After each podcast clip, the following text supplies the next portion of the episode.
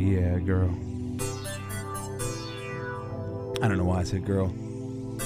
It could be a guy. I don't know. It could be. It could be anybody. Welcome to the show. Oh. Mm. Shout out to my dude Jake Over. So uh, all, all the new music you're hearing on the on the show, on this episode, on every episode, is from my man Jake Over. He's a, a music producer. He makes his own beats. And I hit Jake up and I was like, dude, I need something new for the podcast. I want to shake it up a little bit. Would you uh, throw some beats my way? and I'll show you some love. And he hooked me up with tons of awesome uh, beats that he's produced himself. So uh, this one's called Slippers. I love this jam. This is Jake Over. So if you're looking for a music producer, if you're looking for somebody to do uh, you know your music for you, like if you're a hip hop artist, an electronic artist, whatever, whatever you do, man, Jake Over. Find him on Facebook. Um, you find him on Facebook, right? I think that's the best place to get a hold of him. Jake, if you're listening to this, what's the best way to get a hold of you, bro? because if people are looking for what you do, uh, I hope they can find you and, take a listen because he's the man. So uh, it's funny enough that this podcast, I kick it off starting to talk about music because this episode is all about music with my man Rue Moyer. So this is uh, kind of a first of its kind for the podcast. We're to, on this episode, Rue's going to come in. He's he's a musician. We're going to talk music. He's going to play some of his original songs. We're also going to talk about a bunch of random stuff. The stuff that I would just have in the podcast normally. getting in a conversation, going with somebody, finding what they're all about. Uh, Rue has an interesting story. He's traveled all over the country, all over the world, lived in China for, uh, I believe, almost a decade. And, and has a really cool story to tell. And that, and his travels have brought along a, lot of the influences in his music and have changed his life. So, plus he's putting together a new organization called Create 14. I live in the 814. That is our area code in Pennsylvania. So uh, he's trying to create 14 with a whole crew of people. Uh, like Sarah Vogel and Stephanie Height and uh, Jen Rivnak, people you've heard on this podcast in the past. So we're going to talk to Rue in just a second, but first, let's shout out to Harlequin Pepper Yoga.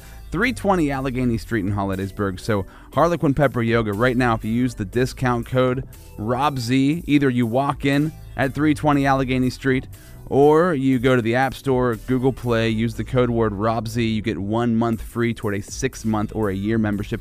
I've said it before, I'll say it again. Yoga has changed my life. It's changed my body, and I, I cannot recommend yoga enough to everybody out there. So, uh, HPY, Harlequin Pepper Yoga, is Vinyasa Yoga rooted in science, focusing on functional movement and anatomical alignment. Shout out to Joos, that's J O O S, which, in matter of fact, is right down the street from Harlequin Pepper Yoga, uh, 517 Allegheny Street, J O O S, the Juice Bar on Facebook and Instagram. So, number one, yoga puts your body in, in, in the right place, right? It kind of fixes what's going wrong inside of you. But also, that's what juice does. Janet Juice uh, makes cold pressed juice and smoothies, smoothie bowls, and bone broth uh, hot soups, raw vegan baked goods, and so much more. She's awesome at what she does. What she does. She's incredible, so I, I love to highlight her, and uh, not the fact that she's just a sponsor, but the fact that she's doing something healthy for human beings, which I think is super important. And uh, speaking of doing healthy things for human human beings, that's also what Trade Secrets is all about. Uh, you can find Steph and Andy, their business, Secrets in Trade, on Facebook or Trade Secrets underscore skincare on Instagram. So, uh, what they do is they make body care products, but they make them all natural. Everything that is in their store is researched in house and developed in house. They have like tubs and tubs of coconut oil, and it's like a mad science laboratory in the back, but in a good way. The way that could kind of help your body sugar scrubs, bath bars, whipped body butters, lip balms, body lotions. Don't say chapstick around them. Say lip balms because that's what the real deal is. Chapstick's a brand name, fools. I didn't mean to call you a fool. I apologize. But I love what Trade Secrets does. So I got to shout them out. 1223 13th Avenue in Altoona. Rue Moyer, my dude, is about ready to get on this episode. So let's get on with it. This is Rob Z Radio. All right, welcome to Rob Z Radio. Rue Moyer's in the house. Hey there. How you doing? Am I? nice. You, how you doing? Oh, I'm not doing too bad, man. Nice to have you in here, dude. This is great. So, uh, the first episode of its kind. It's going to be a conversation mixed with music. Uh, you've been playing music for over a decade, making music. Yeah, yeah. Beautiful music Uh, not all of it, but Sometimes. sometimes sometimes it comes out all right. on occasion. um, and I, I guess to start this off, you're doing a series down at the Clay Cup Yeah. that you've helped put together. What is that called? It's called the Written Here series. The Written Here series. And uh, so the idea was we're going to have you come in and kick this thing off. Then once a month, we're going to have musicians come in, play a little bit, talk a little bit. Uh, so tell us a little bit about yourself. Uh, so I am Rue Moyer hmm and originally from Altoona. Grew up here, was born in Silver Spring, Maryland, but I grew up here and uh, went to Altoona High, was a football player, loved all the Disney movies. I'm going to throw that out there. Those don't blend in. That doesn't make a whole lot of sense, but all right, we'll roll with it. I know. That's what I'm saying. Like Aladdin was my was like one of my all time Oh, favorite yeah. movies. I loved Aladdin. You know, I knew every word and every song and all that. And I didn't realize how much I loved art and music through high school. And then uh, my senior year, I finished. I finished football, and we had a stellar year of football, and I was a fullback, and it was all that. It was really cool. And then I just wanted to try out for the spring musical, so I tried out for. Uh, it was called Little Abner, which is like an, a really old play Yeah. and uh, I got the lead part.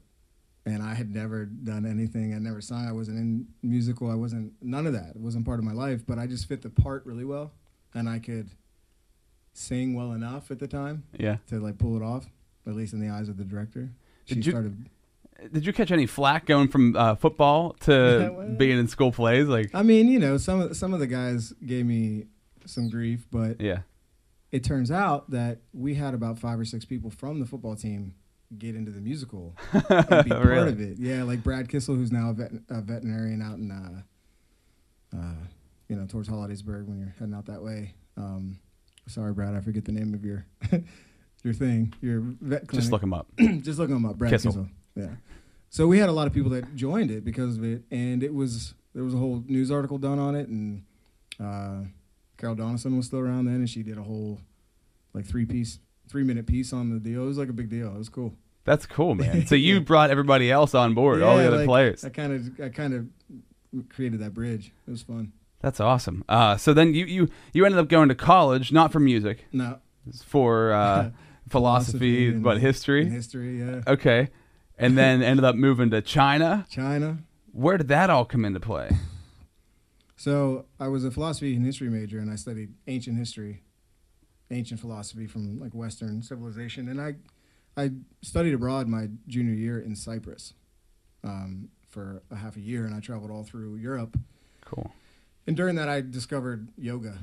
I was practicing uh, power vinyasa yoga, and it spoke to me in a way that Western logic never could. Hmm. So I was immediately interested in Asian culture, and I graduated, and it just one thing led to another, and I was teaching a summer ESL camp, and my group were Chinese students. This was up at Lock Haven. I went to school at Lycoming College, and they're not too far apart.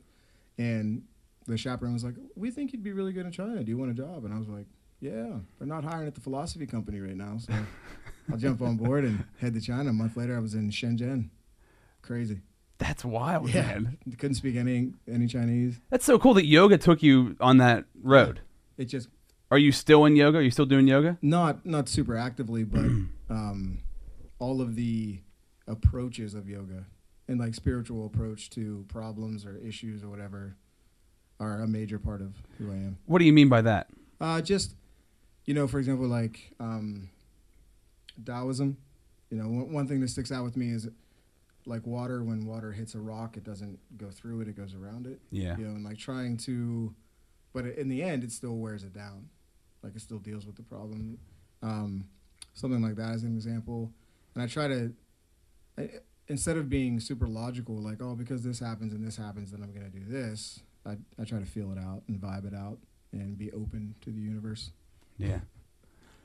Yeah, man. Totally open to the- you're like water, man. like just water, man. So cool. But that's all. Is that what Bruce Lee practiced Taoism? Is that what he always talked about the water, right? It- Be like the water. And I, I, I never understood that for the longest time. Uh, and not too long ago, it hit me. It was like, oh, right, water can go anywhere Mm. because water can form to anything, i- i- whether it's internally forming to it or bending around it. Any crack and crevice, like r- water's going to get through. And I was like, Yeah. oh, that's what that means. So, and it's water in its physical form will adapt to any environment, and Yeah. then if it gets too hot, it turns into air and gas. Damn. Goes up, And then comes back down. does. Yeah, it comes a thundercloud and then comes back down. So it never, it never, it changes shape without ever losing its essence. Wow. It's pretty powerful. That stuff. is powerful, man. Is that Taoism as in like a I think that's part of it. It's also kung fu has a lot of um, Chinese philosophy built into it, and there, there's a lot of different schools of thought. I'm not a master in any of them, Mhm. or hardly even a pupil. enough to be dangerous? Not- yeah, I mean, I can't beat up Bruce Lee. you know, with my mind. Well, he's dead, so I mean, is that really. um, that's that's cool though, because I've I've been into yoga now for a couple of years, and it's been I, I was a weightlifter for the longest time, so going into yoga was just exactly what I needed, yet what most people will never get into, right? They just won't go that route, Well, that, yeah, and when you do, you're like, oh, you Well, need this with that, you need both. You do. Like it's so powerful. and I was I was a, a fullback in college or high school and played some college football and I used to be like twice as big and all that and and I remember when I got to college and I was getting off the football train I was just like I don't want to carry that weight around anymore so I started not lifting so heavily anymore and then I discovered yoga which was opening me up opening me up to the world Your mind and your body. all, all the things all the things Rob So many things were open. they were all open So you ended up going to China. China And what year was that? 2007 Okay. It's uh, August 28th I arrived.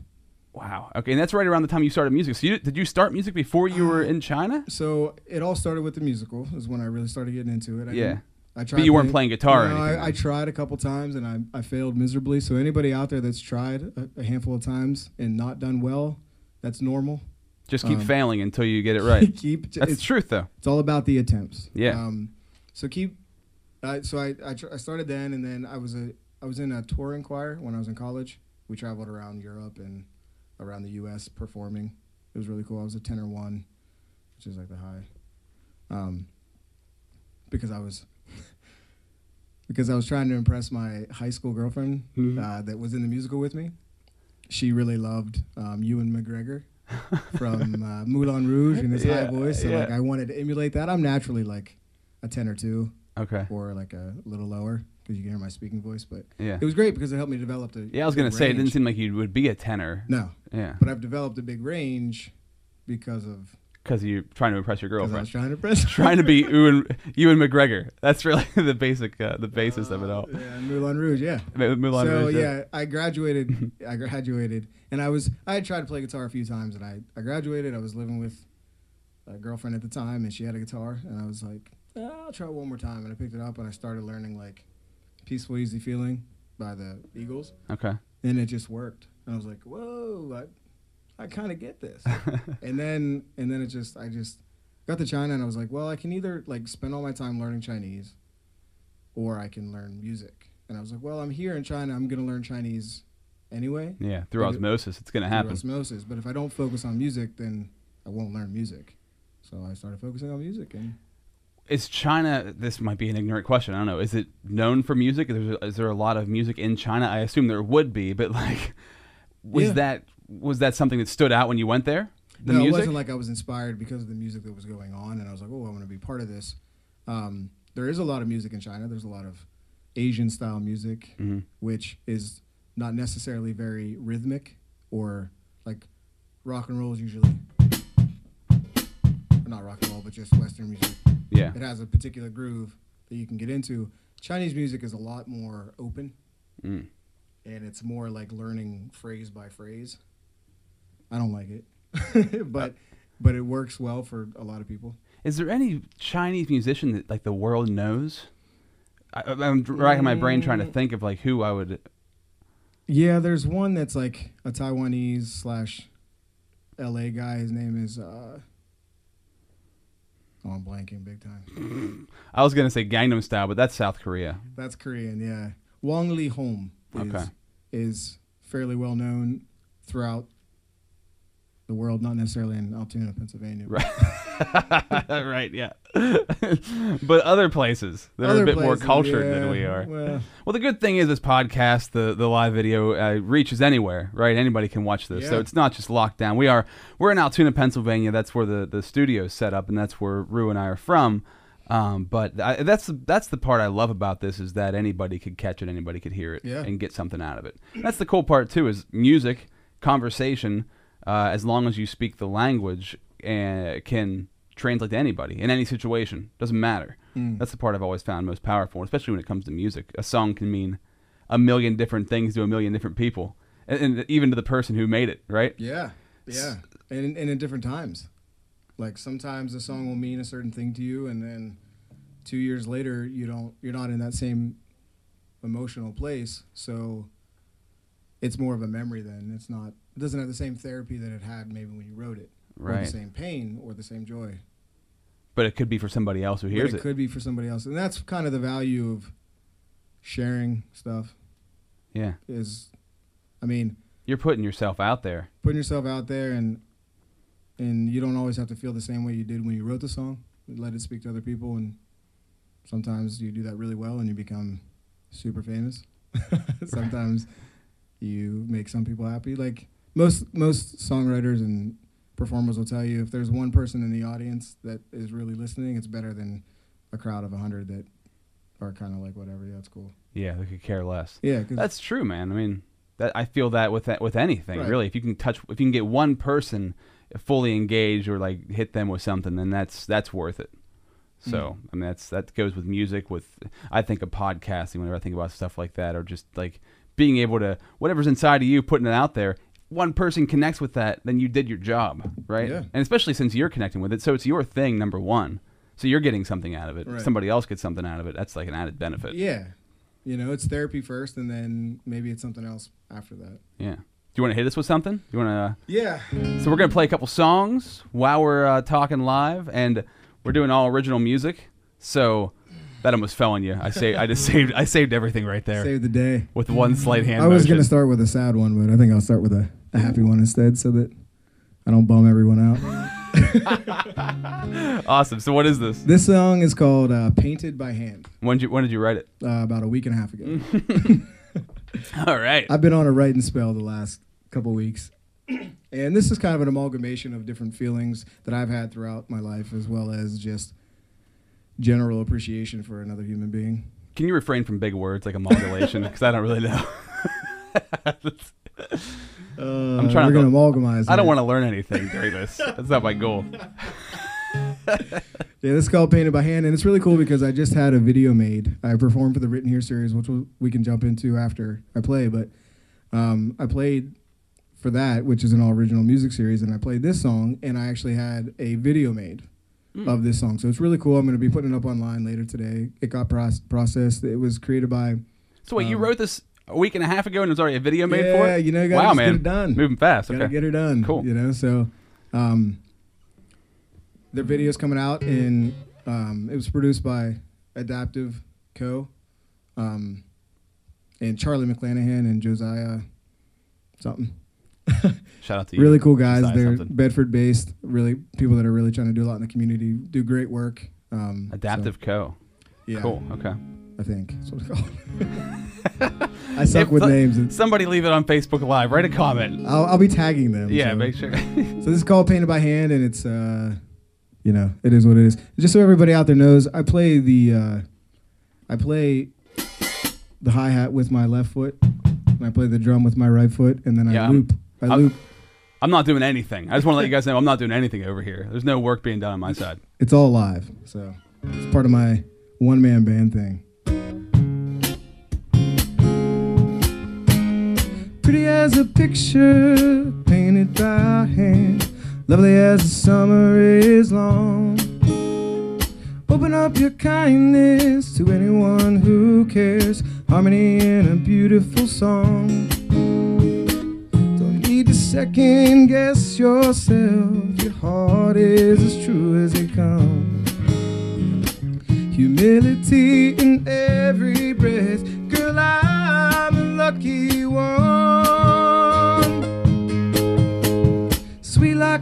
Streets soft and warm. One more bite is never enough. Yet strong as a coffee, freshly poured. Together they can perk you right up. Don't need to second guess yourself, girl. Your heart is as true as they come. Humility in every breath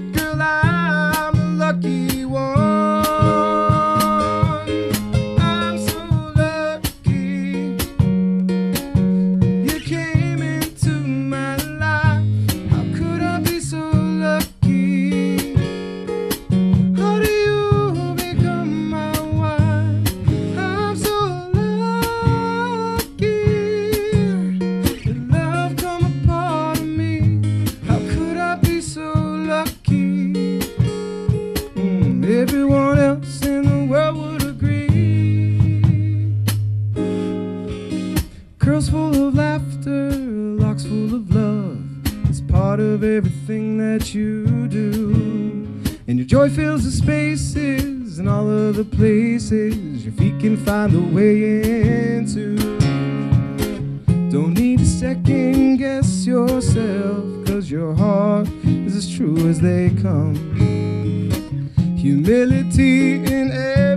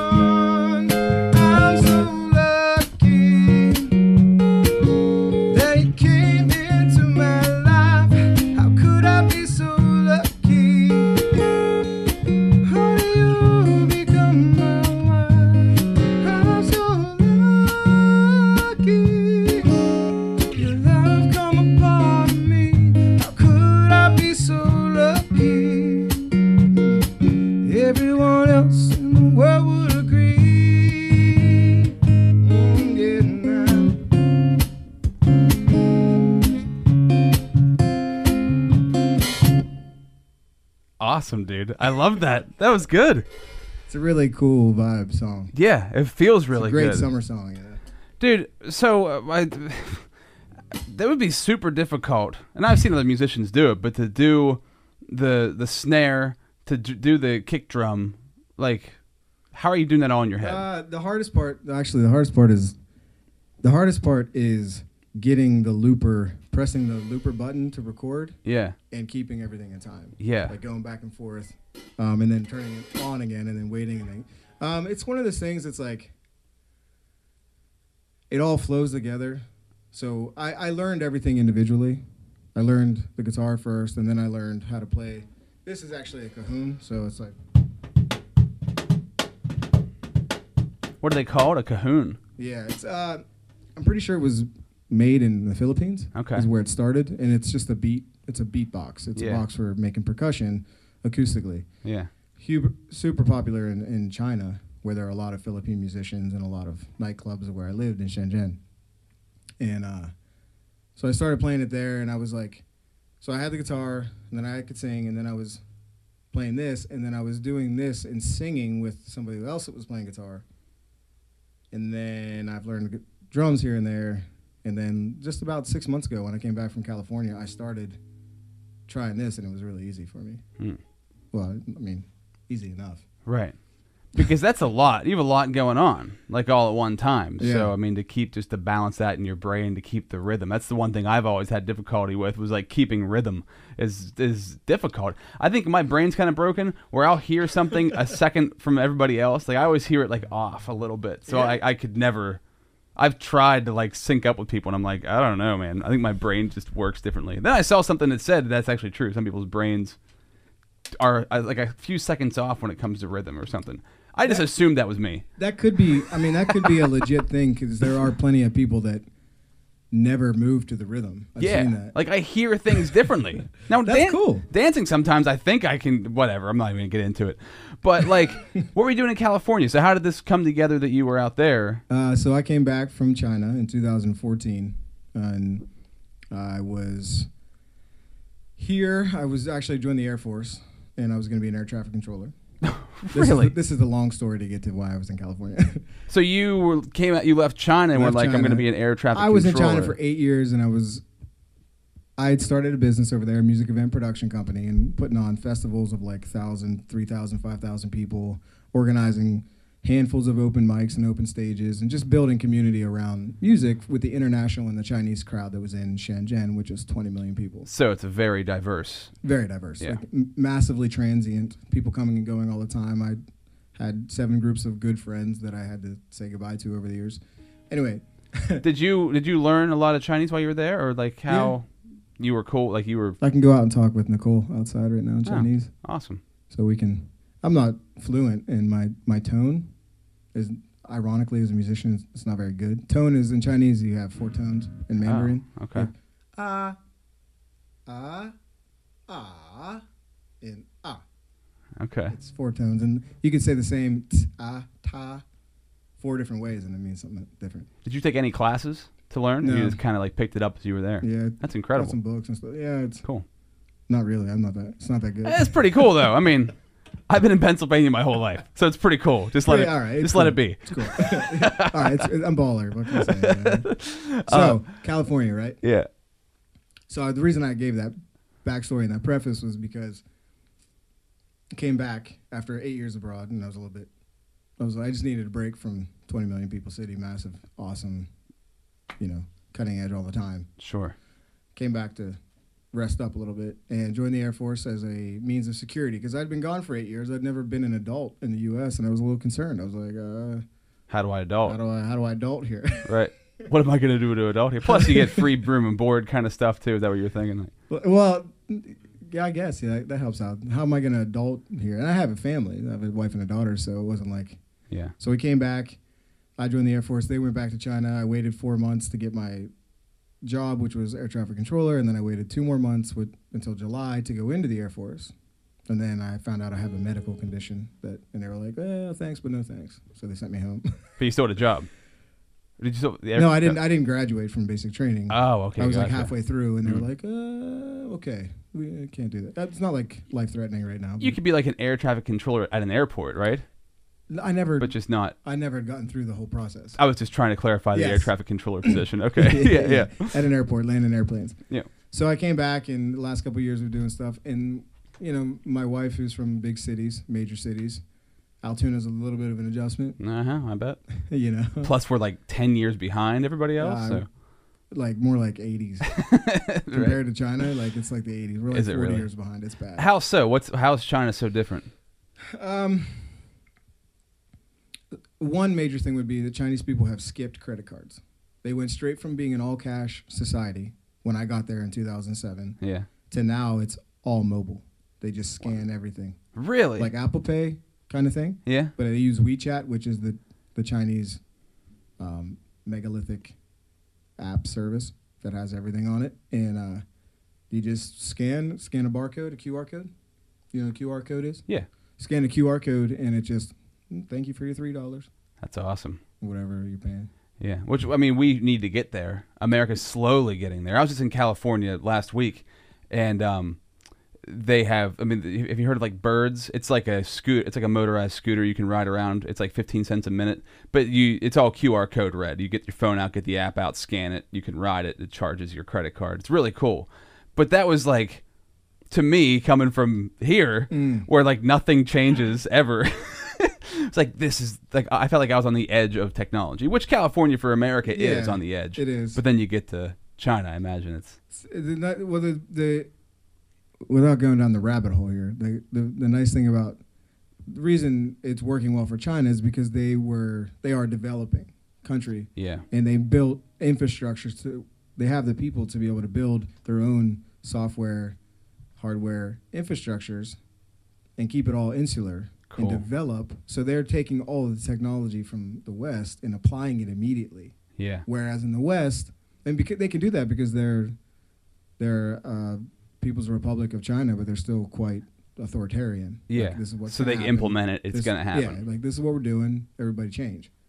Where in the U.S., obviously, we have Well, if you want to change, we have we have governments that are doing that anyway, but pretending like the people can have a, an opinion and all that. right, you right, know, and like going through different means of achieving the same thing. But it's it's here you just have to jump through a lot of hoops, and it takes a long time. Like we have houses that are falling down in Altoona, and you have to go through the whole process of it. Who owns it? Is it vacant? Is it not vacant? I mean, it's great. You do all those checks and balances, but it's 30 years, and you're like, that building is still there. yeah, In China, they'd be like, gone. right, New apartment is up. yeah. So I don't know. They're It's good and a bad. Good and right. bad. The speed of which things get done and things change. So they went from from cash to mobile. Like how fast? pretty much a, a year, two years. I mean, Wow, that's so crazy. using the phone to scan mobile thing like uh, scanning and all that has been going on for a decade but so they're used to using the phone for everything but the it was i think it's within the last year or two that they've really just skipped right to no more cash like they still have cash but it's just Right. not like it's in the bank Yeah, that's crazy, man. That's cool. Um, so you come to California. That that whole thing with with the Air Force didn't happen. So you came back home. Came back with home the and- fam. And I wanted, yeah, my wife was like, this isn't working here. Like, I need you to explore somewhere else. We need to try somewhere else. You know, so I was like, all right. I, uh, same thing I did when I went to China. I was like, did a little bit of it. I had, fortunately, had a friend that works for Netflix. He's a top engineer out there. And he was a friend of mine from my days in China. And I called him up. I was like, hey, you have a couch or like a floor that I can sleep on? He was like, yeah, come on out.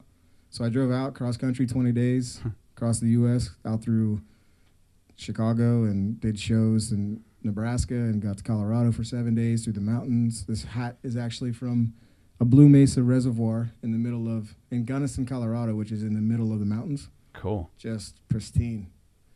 Anyway, it had an awesome trip out. Got out to California finally and uh, was teaching English like I was doing in China um, for Google for a while. And Oh, my, wow. and my dad passed away in August, so last summer. So I came back, and then we were like, you know what? We gave it a try. The cities are overrated at this point. You know, you're paying far too much and not getting nearly enough. Yeah. Like in Shenzhen, you are, but here, I don't think you get what you pay for. So I was like, let's stop trying to find Shenzhen in. How does that Yes. differ from from Shenzhen to a major city in America? Why? What do you mean you're paying too much and not getting enough? How's that Uh, it's starting to tip now in Shenzhen, but I just mean when I went there in 2007, your your money was going a lot further. Rent compared to what you got for being there, being in a massive city, was much lower. okay. Like imagine if Altoona went from buying a nice house for $110,000 to $350,000. Like when I went to Shenzhen, you got all this awesomeness for 110,000 and Uh. now it's like 350, 400 and it's That's just been in the past decade that it's ramped up It was much. a fishing village 50 years ago and now it has more skyscrapers than They built more skyscrapers in Shenzhen. I read this fact. More skyscrapers in Shenzhen, which is across the bay from Hong Kong, more in one year than the entire US combined. Wow, If you can fathom that. that's insane. Like a 32 story building is like a little hut. So you literally watched the Yeah. city grow like exponentially. Not and because they have so much labor, it's literally round the clock Damn. shifts of people building. They build a skyscraper that should take that would take 20 years in the U.S. or something stupid in three years. That's nuts, It's man. It's really not, it, you can't fathom it. so you had to get out because it was just too much. I, after eight years and trying a business and knowing that I would never be like a Chinese permanent resident and like You can't be. Is that no, so I just was exhausted and I wanted to change. so? Even marrying uh, a a woman who lived there and having a kid, you still can never be a permanent resident. Uh-uh. That's wild. You either have to be Chinese or you're not. Okay, well, I guess that kind of writes itself then. Yeah, that's it. I mean, that's the way it goes. So, as far as like musical influence, I was writing down some questions while you were performing. What, who are your influences when it comes to music? Like, who did you grow up listening to? So my dad was a big, um, you know, he liked classic rock like everybody, but he liked Yeah. a lot of southern rock too, a lot of Skynyrd and uh, a lot of Tom Petty and um, Marshall Tucker Band, things like that. So I really, I- really liked that because it had a lot more soul to it. Than, Yeah. like classic rock is cool, but it's it's a little bit too straight rhythm for me. I like stuff with a little swing to it and a little groove to it. Yeah, So I had that, and then obviously being, you know, we grew up in '90s kids. 90s kids had a combination of like 90s country tim mcgraw don't take the girl which is like broke my heart and got me into country music Okay. at 10 years old um, next to snoop dogg you know rolling down the street Yeah. and, like all that Yeah. like i know i've always been really good with lyrics so i know i can pretty much any rap song i can just Any Busta Rhymes songs? Can you blow through a Busta Rhymes song? Come on, man. no not busting that was always my like my to find out if somebody is really does know how to what to about, do it. what about tupac or yeah, okay, Can Tupac work? yeah, that works. Yeah. That Let me welcome everybody to the Wild Wild West, the state that's untouchable like Eliot Ness. The track hits your eardrum like a slug to your chest. You might a vest for your Jimmy in the city of woo. I'm not gonna say that on air. um, that that's crazy though, right, man? Because I mean, like you think of, uh, I guess one of the most common names that comes up is Ed Sheeran, but Mm. like he combined all of that together, right? And what you're doing right now, he combines all together, doing everything all at once. He does it all himself, or he can do it all himself. Yeah, he does a lot more layering with looping. yeah, So like he'll lay down something and then he'll do something else on top of the same thing on top of the same thing. yeah. And he'll have like two different systems and two different mics, so he can get like harmonies and stuff like that. and mixing hip hop in too. He's Yeah. throwing that in. But I also like whenever you're performing, and please don't take any of these as an, as an insult, but like Jack Johnson. I've always loved Jack Johnson, and that's what it's surf music. That kind of like just the good vibes kind of stuff.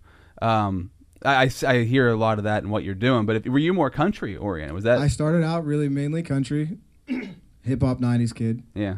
Um, some rock, you know. I, I was never huge into rock. I mean, I, everyone knows Bohemian Rhapsody and stuff like that, but Yeah, um, mainly that and a touch of reggae. And I don't know. It's never been about the genre for me. It's always like, songwriting wise, definitely country music and folk. yeah, Um, but you can hear a lot of like my writing style influenced by like '90s and 2000 country, not the new stuff.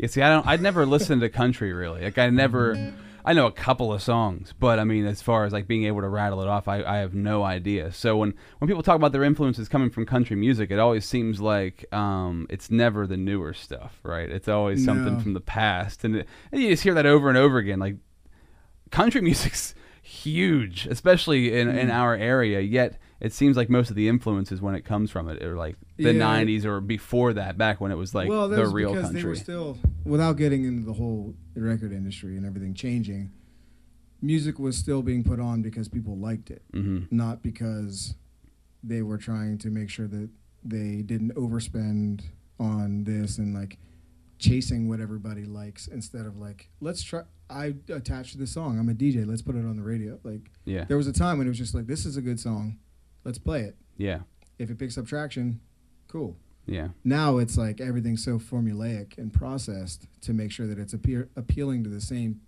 people that have, it's already appealed to. Yeah.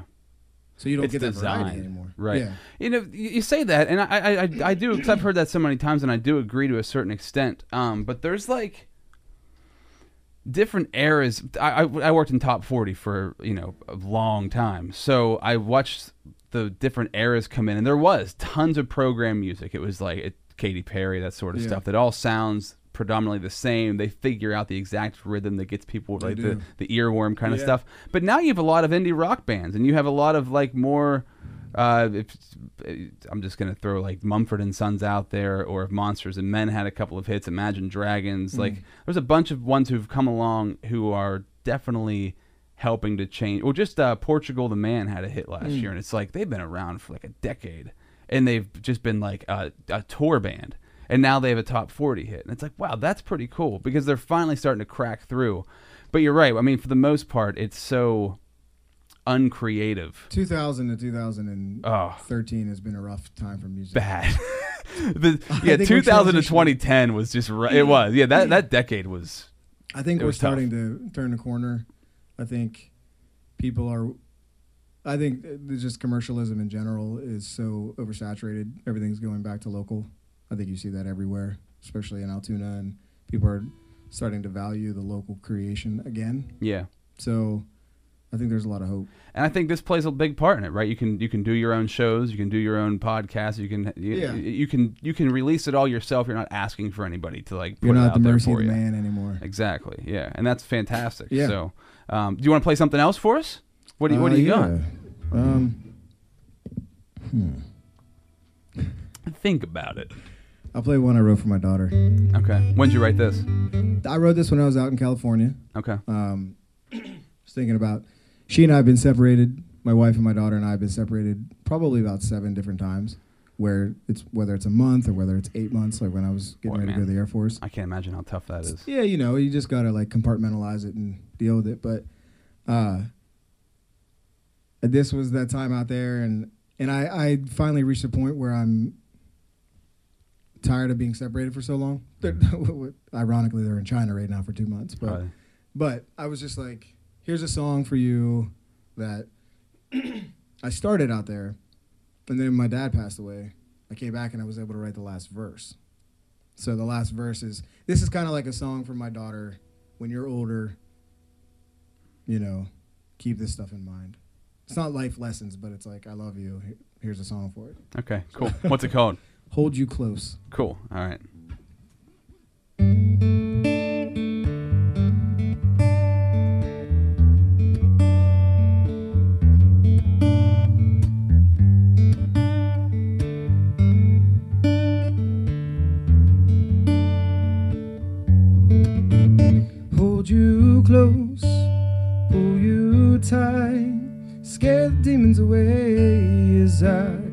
You goodnight. Now you fall fast asleep.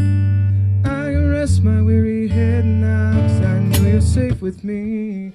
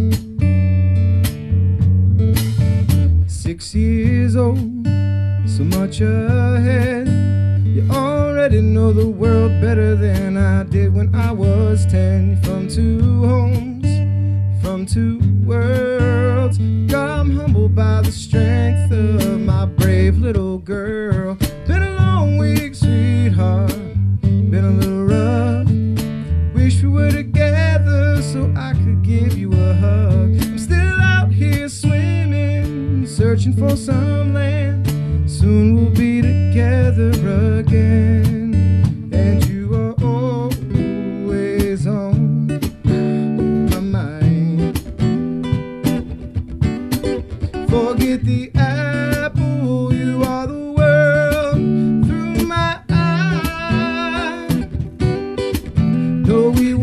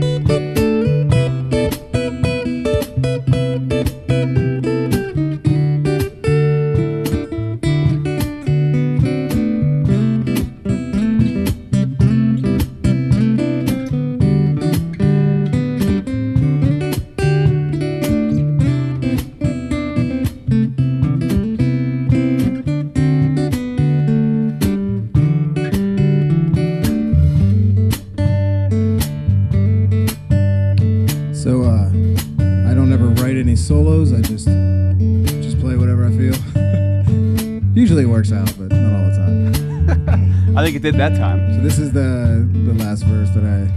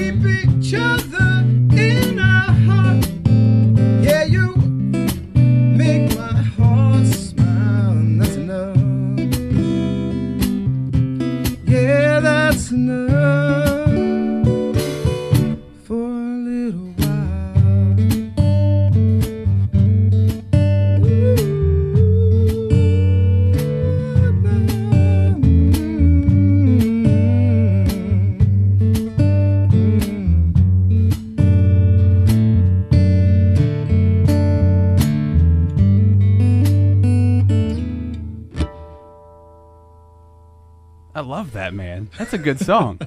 That's really. Do you get emotional singing that Yeah, sometimes? sure. I, I mean, I got a little, Got a little, choked, up, while you were playing it. Yeah, that's. Yeah, it's a really, it's a lovely song for. I mean, it's funny because she's every time I play it, she goes, "Dad." She- That's so lame, Dad. That's a lame song. I want you to play your other ones. They're more fun. I'm like, yeah, you wait. You wait until you're 27. And you're like, oh, daddy. Dude, isn't that hilarious that you wrote that for her thinking she would be like, oh, this is the most beautiful thing ever?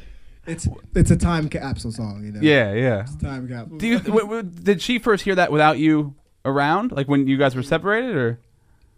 no, I don't think. I think I finished it when I got back. Oh, you did? Okay. verse, so- All right. Well, that makes sense. If she would have heard it without you there, that might have had more impact. When it's like, Dad, you're right here, dad. you're making me feel really weird right now.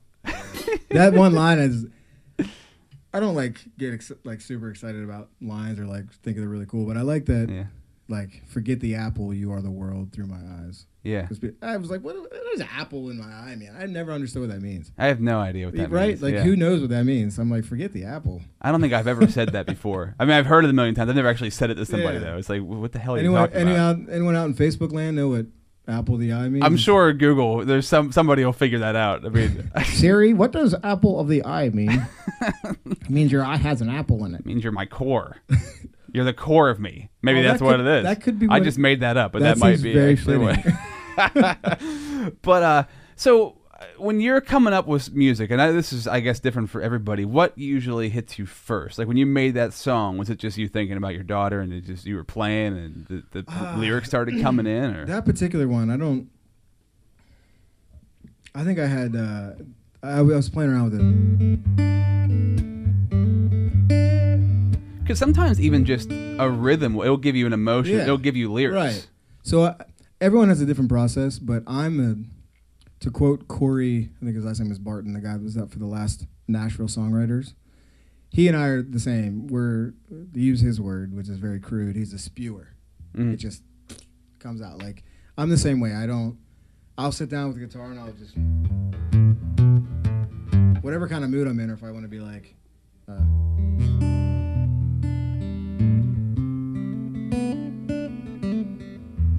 it just depends on like if I'm feeling really emotional. But I'll just sit down with the guitar and I don't ever have a plan. I just. I just let it come. It just out. happens. Yeah. And Yeah. then like I'll I'll cut or like sometimes I'll wake up. I woke up the other day with this, a line in my head that was just running and repeat. So I took it and developed it, figured out what the tune was, it's kind of just a. it's So really it's song, it's yeah. one thing or the other. It doesn't Yeah. really. It, it, it's all situational. Never know where it's gonna come from. That's kind of funny with like if I do a podcast by myself, like if I don't have anybody in here and I'm just talking about something, sometimes it will be like the night before I'm like, "Oh man, I got to talk about this one thing that I need to get off my chest." But then other times I'll just be like, I just want to start. I just want to record something and then see what Yeah. happens. Without there, obviously, there's no music involved with what I'm doing, but um, No, it's it's it's the same same process. same process, Same which is really cool. That like you can. There's always like something there. You just gotta kind of like play Yeah. around for a couple of minutes, and something will come out of it. It's so simple. Like if we just celebrate our creativities and the processes that we do to get there, well, I mean that's enough. Yeah, I guess that's that, that's a perfect transition to create one four. Yeah. You just you just bridged it very easily Yeah. without even trying. Natural. Uh, so let's talk about that the the the, the movement you guys the, the, that is being created. I'm I'm a part of it. I'm not a part of like the meetings, but I'm a part of it. The videos that are going to be shot and and the uh, and the uh, in the messenger group. the group text. Yeah, Uh, it's just a nightmare. You don't want to get in there. the makers movement, which is uh, I'm joking. We it's fun. there's a lot of conversation. I had to, I had to turn off the I had to turn off the notifications. It was too much. You get some strong women together, and you never know what's gonna happen. Rob and I are like, uh, okay. Yeah. Um, We, so love, we love you, ladies. Sarah Sarah Vogel, um, Stephanie Height, Jen Rivnak, Rue Moyer, Stephanie uh, Trude. Stephanie Trude's a part of it. So Makers Movement, give the the purpose, the design behind it, because you're tr- just trying to bring people together who are creating their own thing. So right? it's yeah. give them we- a platform. It's um it's called we're coming up we have a new project called Create One Four, hmm Creative. which is eight one four Create One Four. Yeah. And it's we chose the eight one four because it it's whenever you hear your area code you immediately think of your hometown, hmm but it also spans twenty seven counties.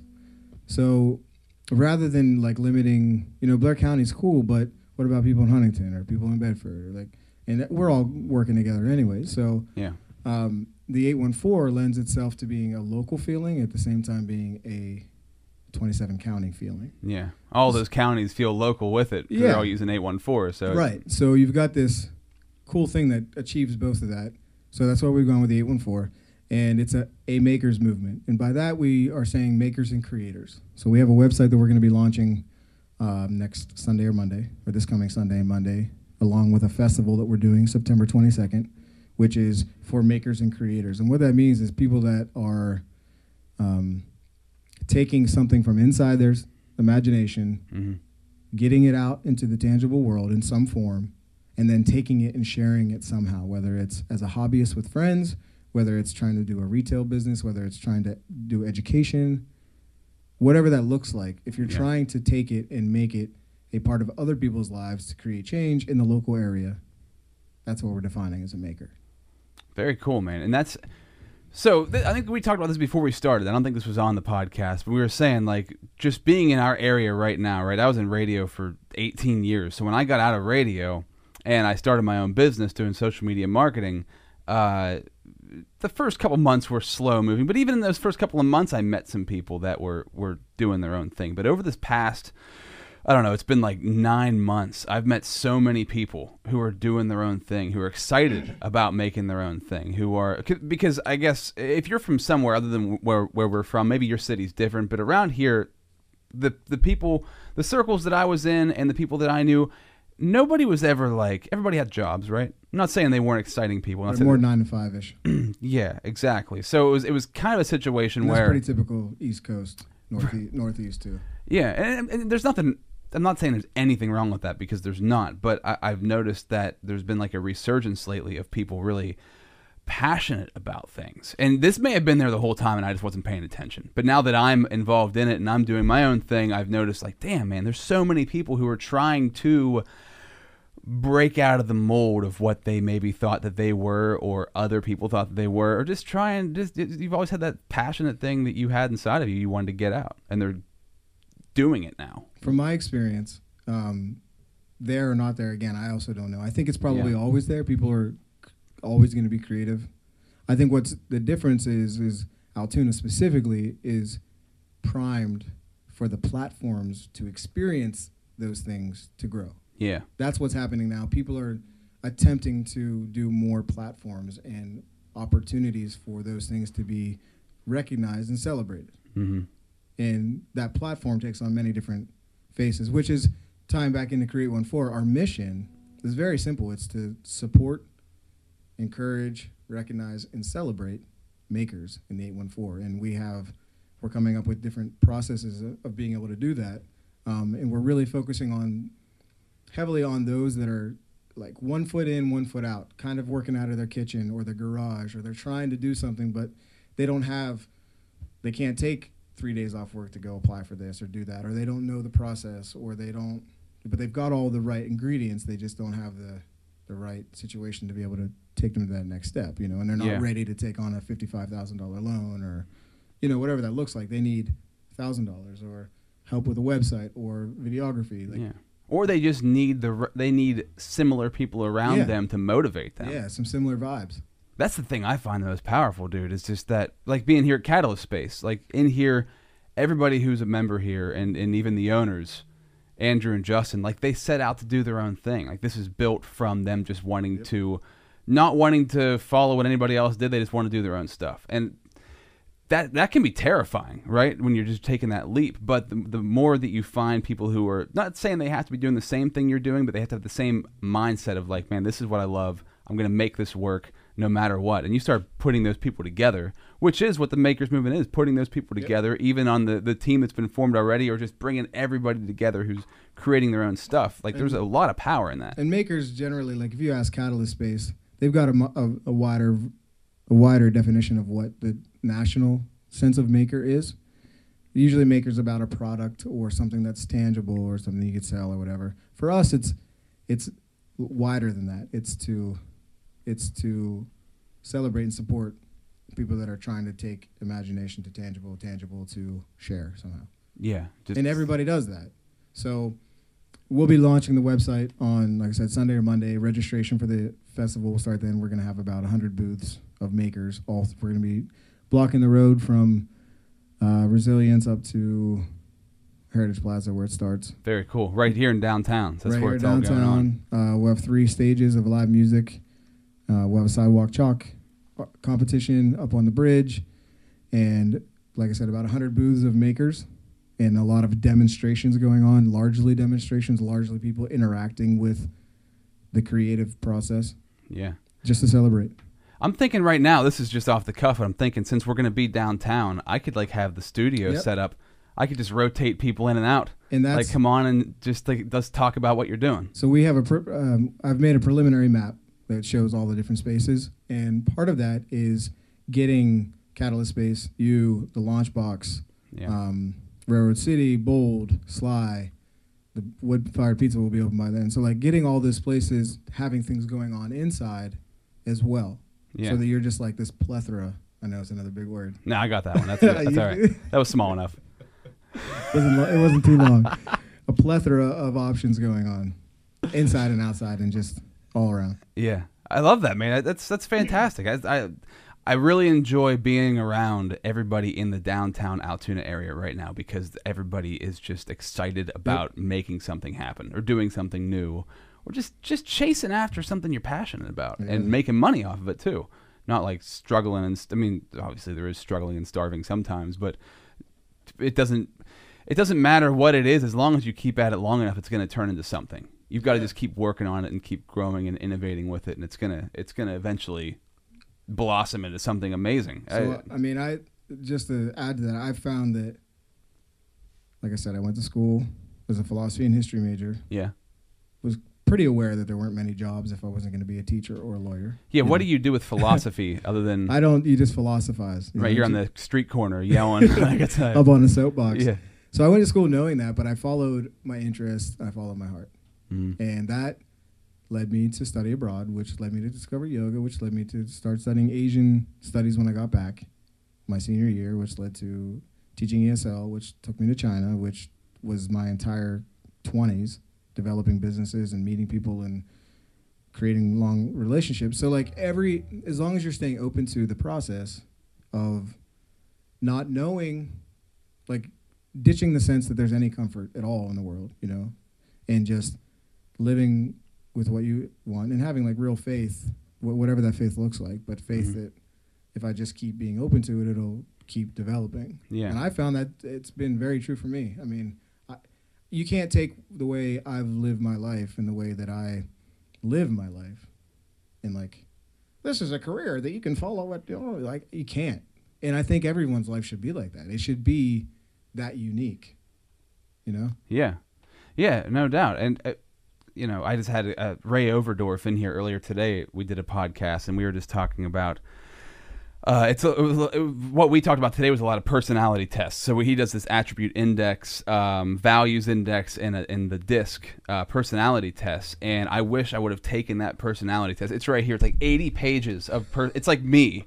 Me. I am in that 80 pages, like who I am, and Right. it, it's freaking amazing. And I wish that I would have taken that in like eighth grade because my Save you some direction would have I would have had a, I would have had a direction. I would have picked exactly I don't know if exactly what I wanted to do, but I would have been in the exact lane that I knew I needed to be in instead of taking it at 35. You know, where I'm like, okay, I see I mi- I took a couple missteps here, but whenever you chase your passion, whenever you figure if you if you're lucky enough to figure that thing out at a young age, like damn man, you can go so far. I mean, you can go far no matter what. But when you figure it out young, it's like, wow, Well, that's incredible. But I, my experience has been, you know, you're either like my cousin's husband, who, Brian Zajac, who's a rock star. Um, Rockstar in what what sense? uh, uh, he uh, he knew at the age of one that he wanted to be a robot engineer. Oh, So okay. You're either that kind of person that knows that and ends up being, which he's now the head engineer in Pittsburgh for Uber. Oh wow, okay. He's made like he's just a rock star in the tech world. Or you don't, and it's okay. Yeah. Like that's we need to teach that. We need to teach like you don't have to know. You just have to be open and you have to keep trying. Yeah, we and you have to be open to if you're at a job, know that you can ditch that job and go chase something else, and Right. you're not gonna You're not starve. living for your bills. Your bills exist because of something you want to do. Yeah, That should be the only reason you have bills. yeah. You get trapped, and it's it's Yeah. this fear mentality. And I was in it for you know a long time. Not saying I mm. didn't like my job because I did, but um, it wasn't me, right? It wasn't like exactly what I wanted to do. It was around the idea of what I wanted to do, but I never had like this motivation, uh, or I never had like a clear, defined path of like, oh, this is how I can get out. This is how I can Right. escape. And I finally did develop that, but it took. I mean, if I would have taken that those personality tests ten years ago, I probably could have changed my trajectory then. Yeah. Or just and just how you grow up, just like you bouncing all over the place. Like I'm sure that played a, an immensely huge part instead of just sitting in one spot for 20 years. Well, yeah, and I mean for me it, it worked for me because my personality is I mean I was the kid that was all over the place. Just you know, put me on a blanket and I'll be out in the street like as a kid, you know. So I had to do that for me to be settled, to be okay with um and now I've, I've come full circle. I'm back in Altoona, and I'm trying to add everything that I've experienced, making it apply in whatever way it can suitably to this area. Yeah. Um, and I'm glad that I did that. I'm glad that I went out and explored. And some people don't need to do that. Some people are very sure. I was not. Uh, yeah, I mean. Some people, some people are, and that's great too because right, it takes all types. yeah, I just I never had the, the guts to leave. I guess you were just like, I'm gonna get I'm gonna get up and get out. That's pretty awesome, right? Yeah, it, I'm so rude. I had a girlfriend at the time. Whenever I was offered the job to go to China, and she was, was like, uh, so I'm going to China. And she's like, uh, this is not even a conversation. I was like, sorry. It's like I just graduated and like I don't like you're two, three years older than me and but I was just like that's the kind of mentality I had. I was like, okay, that's not what I need to do. Okay. A month later Yeah. I'm gone. So like You could you could about face. You could just like change it up and, and I move. about face pretty quickly, yeah. yeah. Um Which a lot of people can't. I mean, that's that's just the truth. Like it's it's it's really hard to just do that. If you have that personality, then it's easy. But if you're like you yeah, but it also contemplate and overthink and analyze, that and, that impulsive like I've I've dialed it in, so I know how to use it, but that Yeah. impulsive personality has had many downfall. downfalls as well, where I've said things or acted certain ways or created things that have lasted a long time that I have to live with. You know, Yeah. Yeah, for sure, man. I mean, that's there's always a yin and the yang there's always it, a right? yin and a yang. Yeah, there is. um, do you want to? Did you? How many more songs did you have So, planned I to play? mean, I whatever. I mean, I got I can do. I've got more songs than we have time. So One of the things I've always found difficult uh, watching somebody play is like, where do I look? That's me. I don't know if anybody else ever thinks that, but like when somebody's playing guitar, I'm like, do I look at them in the face? do I stare at the guitar? Do I look down? I don't know what to do. There are no rules, man. I You know. Just follow whatever. But here's the, that's like overthinking. Like, why do I think that? That's a stupid thing to think about. Just enjoy well, it. I mean, because you're a producer, I guess. It's You're- hilarious. you're Yeah. like- well, I just met this guy, right? This guy Luke. Uh, when I was out in L.A., I went to like this business mastermind thing, and um, he was he's a record producer in Orlando, and he's a reggae record producer. Just the coolest dude. But he doesn't like. Well, he does play. I shouldn't say he doesn't play, but he, he's he's you know behind the deck the whole time. And it, just talking to him about music because I mean he can play along with other people, but he's usually just instructing them how to his passion. Like he's a ten thousand foot studio, you know, and it's just like, and he mainly works with reggae bands, and and we were talking about reggae music, and it- it's been. I don't know. I've always loved Sublime from the '90s. I always loved Bob Marley, uh, and and and uh, the newer groups like Iration or uh, I can't think of the other one right now. But the reggae is the the kind of music that, and I, I, I'm curious how, how you feel about it. Universally, is adaptable. Like it's accepted by anyone because it I makes you feel. I haven't met anyone that's been like reggae makes me feel terrible. Right. I've never met anyone that says that. Yeah, Nobody says reggae sucks, right? It's like there is some. I mean, you can get real deep with reggae stuff that's like really trippy and like hypnotic, but Yeah. generally speaking, that that um that upstroke, you know, it all sounds predominantly the same. it just makes you feel. It lifts you up. Yeah, I mean, it's literally impossible to be down when you're listening to, yeah, know. yeah. It's it's cool though. Like when, when you get in my car and like a you know the Sirius uh, whatever the reggae station is, no matter when I turn it on, I'm like, well, I think I heard this song before. I probably didn't because they all predominantly sound the same. But I could listen to it for ten hours straight, Right, and never be bored by it's it. very. It's super groovy. Very easy listening to. Um, Was that you said that was an influence for you? was- Reggae was? nah, not really. Oh, okay. I thought But you I said mean, that at one point. Or that's what you, reggae, reggae is just starting to sound a little bit more like I hear a train coming, rolling around the bend. I mean, it's it's the same thing. It's just slowed down. yeah. It's just in slow motion. It's slow motion. Yeah, cool. I think man. they said that's what the blues is just rock slowed down, Okay.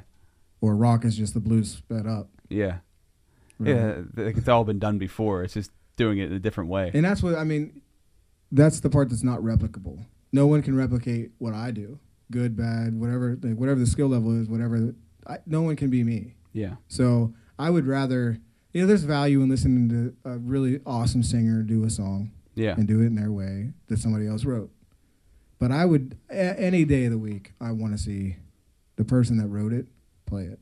Yeah. Or the person that, like sometimes another artist or singer will connect even deeper somehow with the song you have, and then they bring True. that emotion out in it. So either the, whoever connects with emotion most emotionally is who I want to see do it. hmm Well, saying about you know just being just like whenever you put yourself into it, it automatically translates. I it's like, so. oh, okay, I can tell whether it was you or not. I mean, whatever you, Right. whether you wrote it or not. If you if you're performing it in a certain way that people were like, oh wow, I can tell that that's coming from a part of you.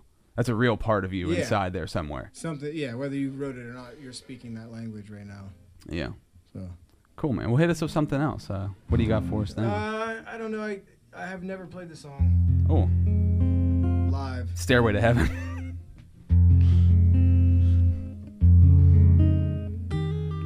It's uh, arguably, in my head, the most beautiful song I've ever written. wow. Okay. called uh, "There's Just You." When did you uh, write this? Let's just say it's been. It came out of the ether at some point in history.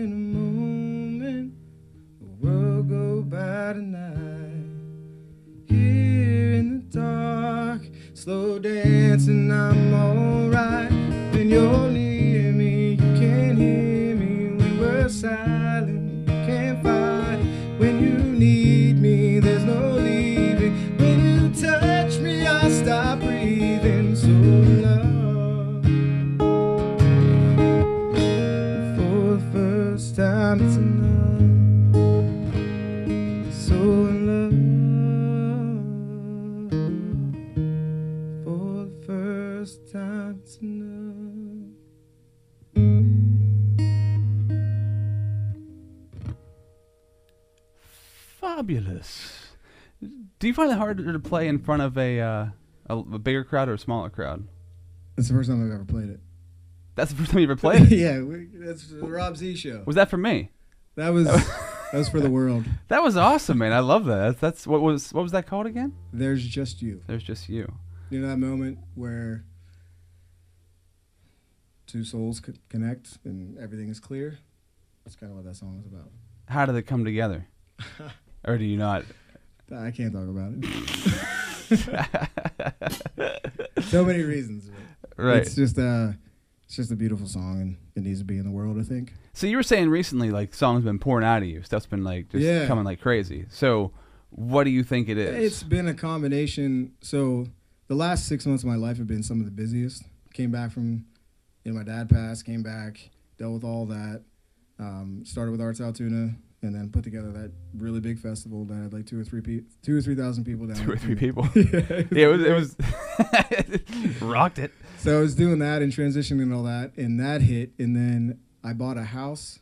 My wife, we bought a house and bought an apartment and closed within a week of each other, all that. You bought a house and an apartment? Yeah. Wait, why? It was rent out the apartment. Oh, okay. I was living there. It was when my dad was living. He passed.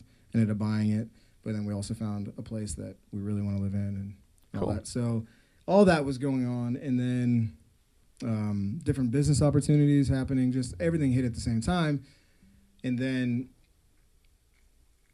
you know, Arts Altoona laid everybody off, and I had some free time, and then I took my girls to the airport a couple weeks ago to go back to China on Ju- June 18th, and I just we had just moved into the house. We spent like 25 hours painting everything, all the walls white, and getting it.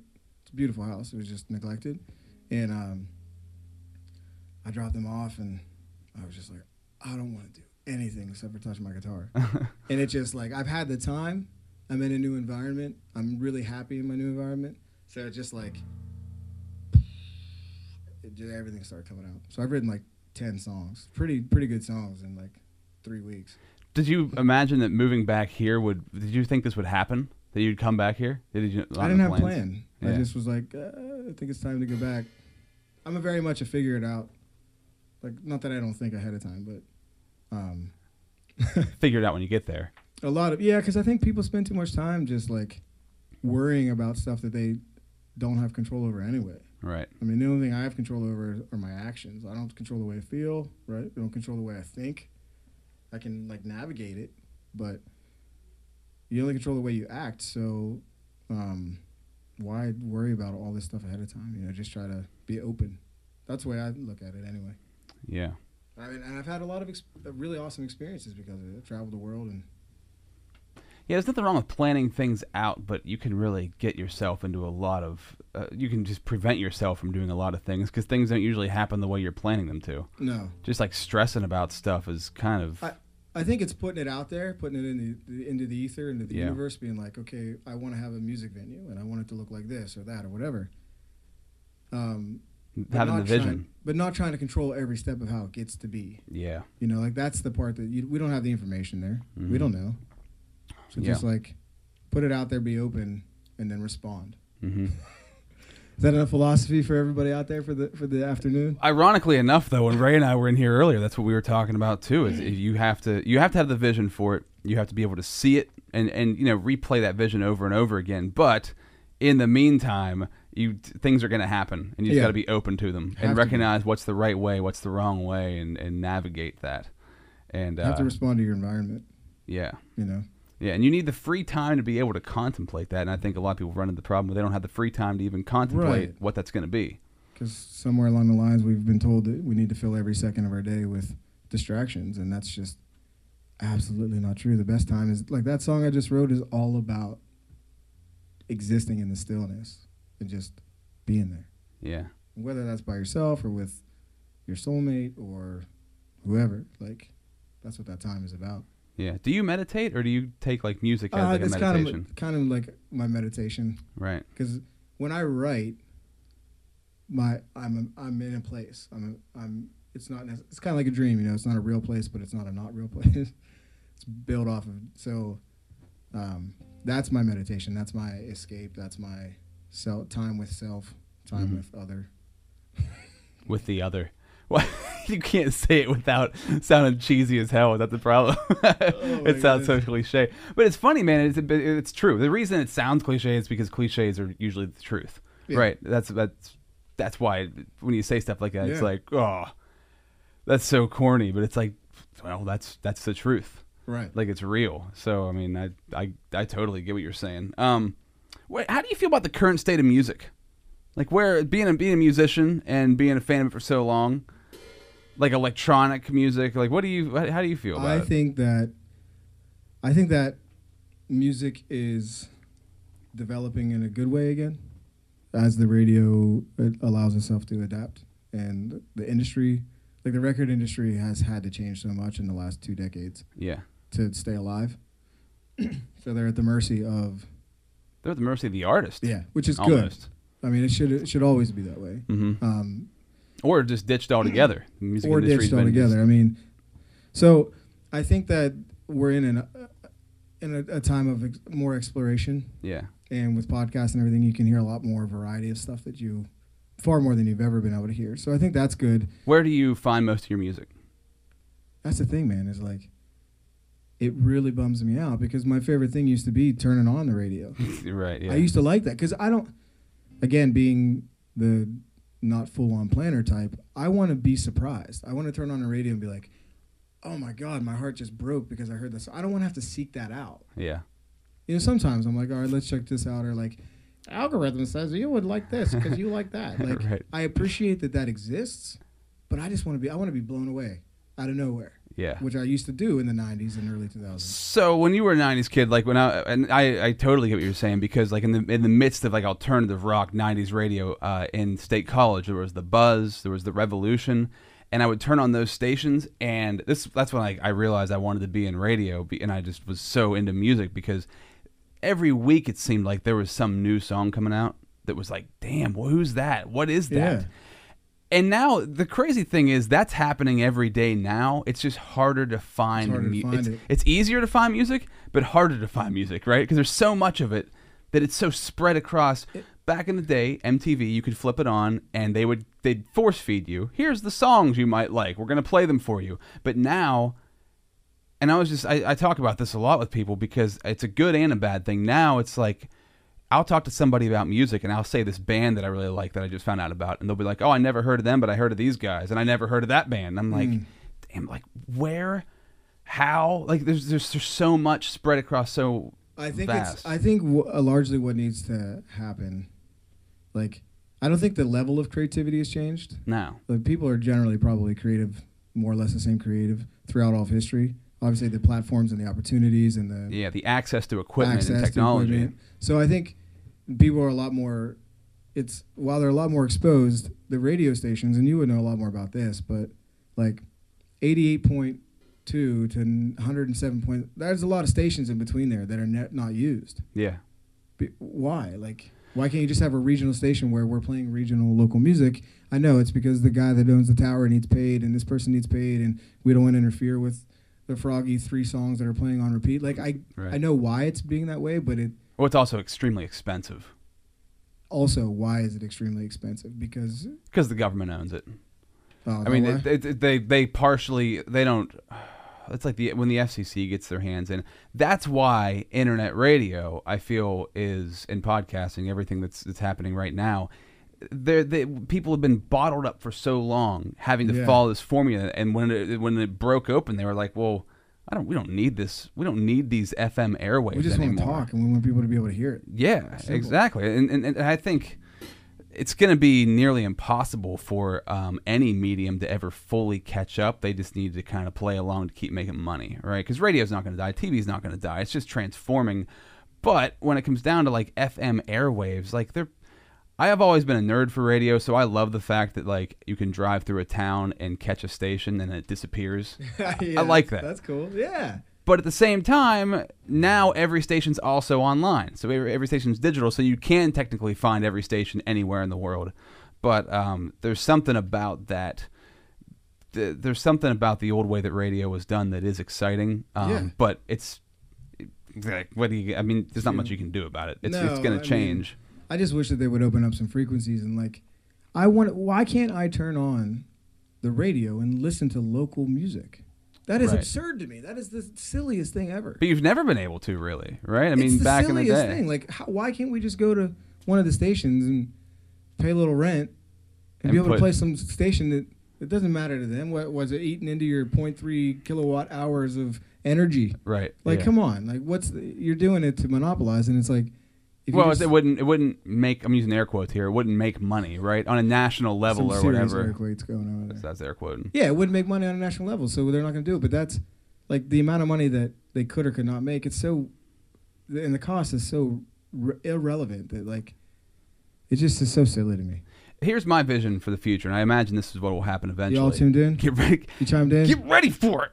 I've said this many many times Oh, before, okay. but um, I, I just picture like because what what you do, local music, what I do, just this is like a radio show just on the internet. So eventually every city's gonna have their podcast. Every city's gonna have their radio state, their radio podcast. I don't know what you'd want to call that. I haven't found a podcast yet that's music, right? And that's weird. Really? Like that you like I've scanned through podcasts and sometimes they'll have songs, but it's not like like this right here, this is stuff I would hear on a major market radio station. And I'm not like comparing myself or anything. I'm just saying like you would have a, a, a an artist come in, they'd talk about music, then they'd play some music. Then they'd BS about whatever, then they'd play some more music. Yeah. And like that was always I loved listening to that That's kind of cool. stuff. Yeah. So why can't you just do that? And you can now, right? Yeah. But I picture in the future what's going to happen is because cars now are built with like XM, Sirius Radio, but cars are going to be built with like the podcasting apps in there. So Right. and they're going to be all um, geo.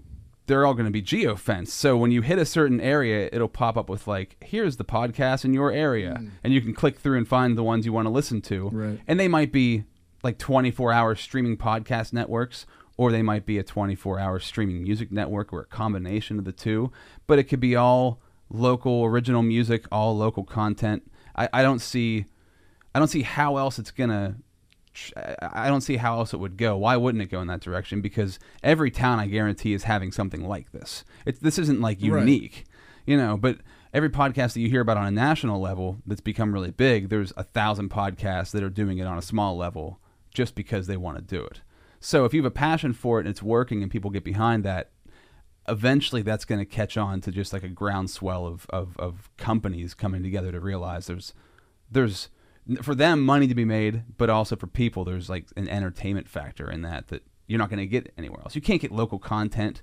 It's even hard on the radio now. One of the reasons I got out is like there's no more local content. It's all simulcasted. It's all syndicated. So you're just getting people from Colorado on Westwood One on your radio station who are reading, acting like they're from your city, but not from your city.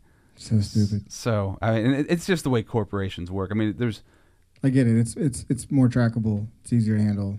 Fits better on a spreadsheet. We get it. yeah, There's value in that. There's also not value in that. yeah, And I just hope we can find that not value area soon enough to where we can start developing. Like, there's so much awesome talent, even just in central Pennsylvania. Um, Yeah. Surrounding counties, there's so many good artists and writers and poets and all, the, but none of them have a voice. right.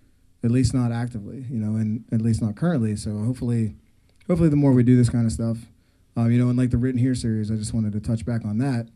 I think the plan is that we will, whenever we feature somebody, which in August fifth, from four thirty to seven, BYOW, which is Bring Your Own Wine, is the next one at the Clay Cup. They will be open with the coffee and everything. Um, but Sarah and I are having a girl, Elmira Hope, out of Huntingdon, come in. Who sh- she's like 18 and she writes like Dylan and like really cool, like not your teen pop kind of, but like really heavy stuff for an 18 year old.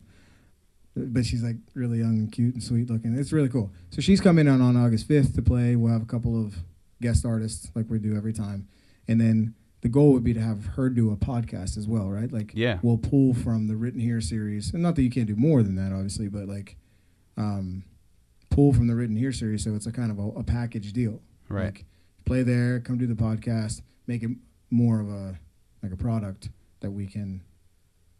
Right. Yeah. Oh yeah, man! I think that's fun. I love that because uh, when it comes to this, when it comes to music and podcasting, I would love a a network that was podcast episodes and then music, and then just like just blending it all, just smash it all together into one thing because there's no reason why it shouldn't be all put together. Uh, but that's just that's the way I enjoy listening to it. Some people might want talking. Some people might want just music, but Listen to a different podcast. yeah, exactly. Yeah, and that's why I like variety. Some podcasts are straight talking. Some are you know me goofing around. Some are will be music. Like just just throwing stuff at the wall, and even if it doesn't stick, if I like it, I like it. Hey. That's the fun part. And when you talk about radio, right? You talk about like why can't you do this or that? Like s- the person in charge may not like that and they control that. So when you have your own thing, and this is why I love social media. This is why I, still- I. I, I my job is social media marketing, consulting, internet marketing.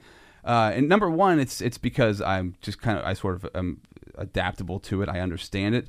Uh, but number two is that when you talk about nobody used to be able to find you, right? You, you couldn't find somebody unless they made it national or whatever. Now you just if you can learn how to use social media, if you can learn how to build a following, then dude, you can do anything you want because nobody's controlling you anymore. There's a rapper. I've used this example a lot too because he I, I always forget who it is, but he has like 11 million followers on Instagram, right? He'll ride through a town and he'll he'll just send he'll do a live video say, hey, listen, ten thousand dollars, collect the money, I'll come to your house or whatever, I'll do a show. And in a span of Three 20 hours. yeah well, three hours 20 minutes sometimes like people will be like oh yeah we got we got we got the money come do the show and he'll show up roll up do the show they'll they'll put it on instagram live and i'm, I'm thinking like man that never that didn't exist five years No, ago gosh. it's crazy I mean, the world's crazy I wish I had that much hype. It's a lot of hype. you get 11 million followers it's Uh, gonna yeah, happen Yeah, yeah, you, you get a million you get a thousand even like that's still people look at that now as like a small number but still like that's impactful on a on a local level you know so Yeah. there's, there's a lot there's a lot of potential. If I put a text out there, ten thousand, I'll come play at your house. People be like, ah, no thanks. I'm It'd be good. 10, 10 bucks. Ten bucks? Yeah. You can get one of these new sweet T-shirts I have. Yeah, speaking of, I'm gonna do a little plug for Into the AM. Check out how baller the shirt is. This is a uh, 11:30 at night Facebook ad pushed to me, Mm-hmm. and I was like, dude, that is cool. That spoke to you. I mean, I'm impulsive, not usually when it comes to clothes, and I was like, I bought four different types of shirts because look, look how cool that is. Double, Double helix, helix? into the uh, tree of life. We had a conversation trying to figure out what the double helix was called before the podcast started. Just so we were well prepared. All right, man. So uh, I'll tell you what. Plug yourself and how people can find you, and then do one more song, and we'll sign Cool. off. So I'm Rue Moyer. You can find me on Facebook mainly, Rue Moyer Music. Um, a little bit on Bandcamp, a little bit on Instagram. Not really. I'm trying to, you know, trying to get hip like that. But uh, find me leading some project that is bettering the community in the area. That's probably where you'll find me. And um, got some really cool things in the pipeline with the wood fired pizza and a really cool national level stage for live music. More to come on that later. I don't want to give too much away just yet. Yeah. Um, but yeah, I, per- I perform all around Pennsylvania. I perform in Maryland. You know, Anywhere. Anywhere. Anywhere USA. So, so take us away with a with a little number here to finish it off. so this song's and, um, called "Take a Ride with Me." I wrote this when I was in China, and I was coming back from another city from another show, and I just had this. Come on, baby, take a ride with me, in my head. It was pretty catchy, Cool. so I wrote it. I'm gonna get up and check Facebook Live while you're while you're performing. It stopped 18 minutes. Let's see what people are saying, or if it's even on. Yeah. Come on, baby, take a ride with me. Just sit back, relax, ain't got nowhere to be. While the sun's still shining, let the whole world see. This is what it's like to be free.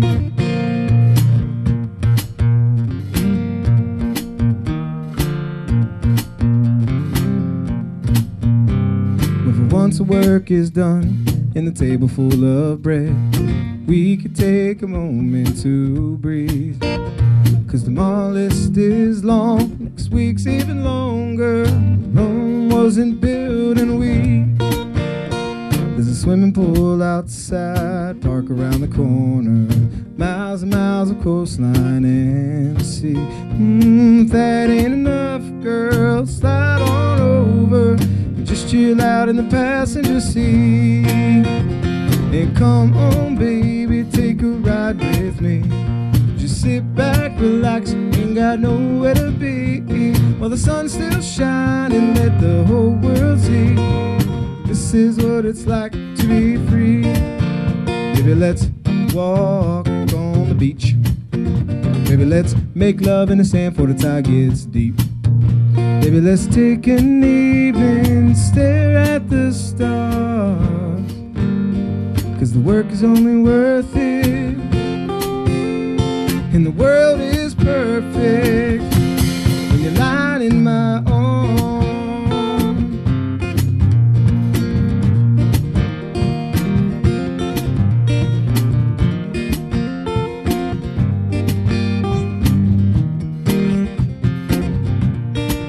Mm, Sunday morning comes and peace fills the land. Let's celebrate the love that we share.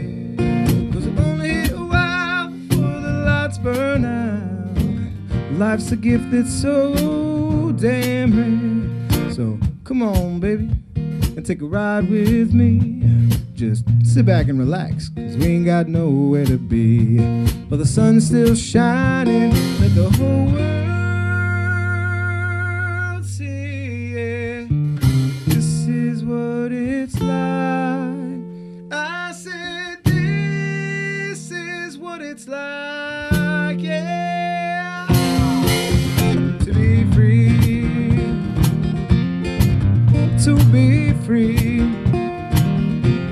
Riding in my car, just you and me. This is what it's like to be. And that's my man Rue Moyer. That was a cool episode, first of its kind for the podcast. So Rue, thank you very much for coming in here and, and showing us what you do. And that's just something I thought would be cool. And and Rue kind of collaborated with that on me. There- There's gonna be more of those episodes to come, like we talked about with the uh, with the the series they have coming to the Clay Cup, and you know, one of the part of this, parts of this podcast is yes, it's for anybody all over the world, but it's also for uh, Central Pennsylvania where I live, and there's lots of artists in our area. So, uh, not only on this podcast talking about you know uh, highlighting people in our area, but also the music, the flavor of our area. And uh, the sound quality, I mean, we're, on- we're only going to perfect that as we go on. It was this is like a test run, and Rue was cool enough to come in here and do a test run with me. So I thought that was super cool of him, and it was a really fun episode to do. So Rue, thank you for being in here, my friend. Hey, by the way, if you want to support artists like musicians or uh, like me, a podcaster, or uh, somebody who does chainsaw carvings, or maybe somebody who whittles uh, antique Renaissance characters out of soap. I don't know what they do, you know. Maybe it's somebody who toils in their garage for hours and hours to glue nuts and bolts together to create beautiful uh, nuts and bolt afghans that you can lay on your couch with and cuddle up with. I don't know what your life is like, man, but if you do those sorts of things, you're an artist, and that's what Patreon's all about. So, Patreon's wild because it gives you an opportunity to allow the people who love what you do to support what you do monetarily. That means money. Oh yeah. So if, this is cool. Uh, Patreon's amazing to me, and I, I've contributed to artists that I love. So you can go to Patreon.com to find anybody that you'd want. But uh, Patreon.com forward slash Rob Z Radio. If you go there, you can support the podcast. Donate a single dollar. All we're asking for is a dollar. Just a dollar to help me on my way to maybe have a meal this week. Sorry, I got off course on that. But you can donate a dollar or as much money you would like to to me to Patreon. And I, I promise you, all the money that's donated goes right back into this podcast to make it better. Because I could always use more money to make this thing sound more awesome. So uh, the idea is, if you donate that dollar, I will give you a personal phone call. Hit you up.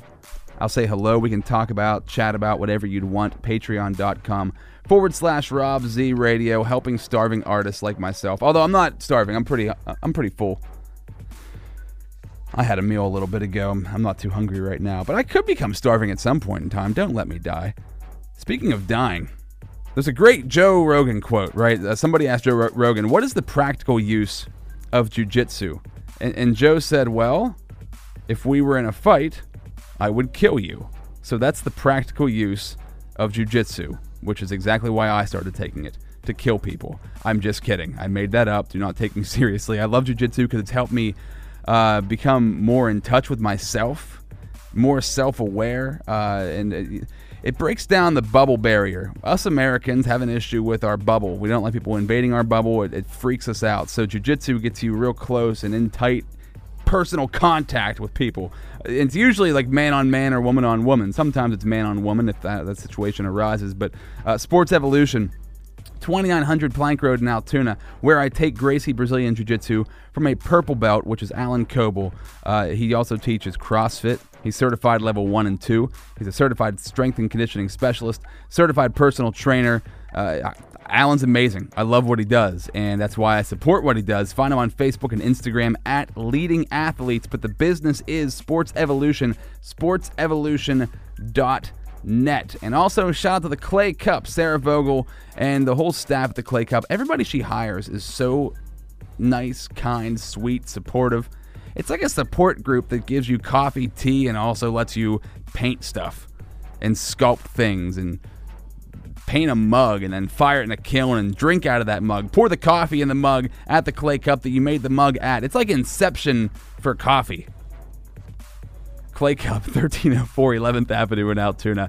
At the Clay Cup on Facebook and Instagram. So it's coffee, it's tea, it's creativity. Sarah Vogel runs it. Everybody who works there is super cool. She does an amazing job. So thank you for being a part of the podcast. Thank you for being a part of the show today. You are a special being, you are a special human, and I greatly appreciate the way that you look every day. I don't know what you look like right now, but I assume that you're beautiful inside and out. And I don't mean that in some cheesy, stupid, superficial kind of way. I mean that in a real kind of way. Thanks for being you. and if you want to, you know, find more about me, robzradio.com, uh, robzradio on Facebook and Instagram. Twitter and Snapchat is robzo. I, I'm enough with this shameless self promotion. Let's finish this thing. Peace out, guys. Thanks. Thank you for listening. See you.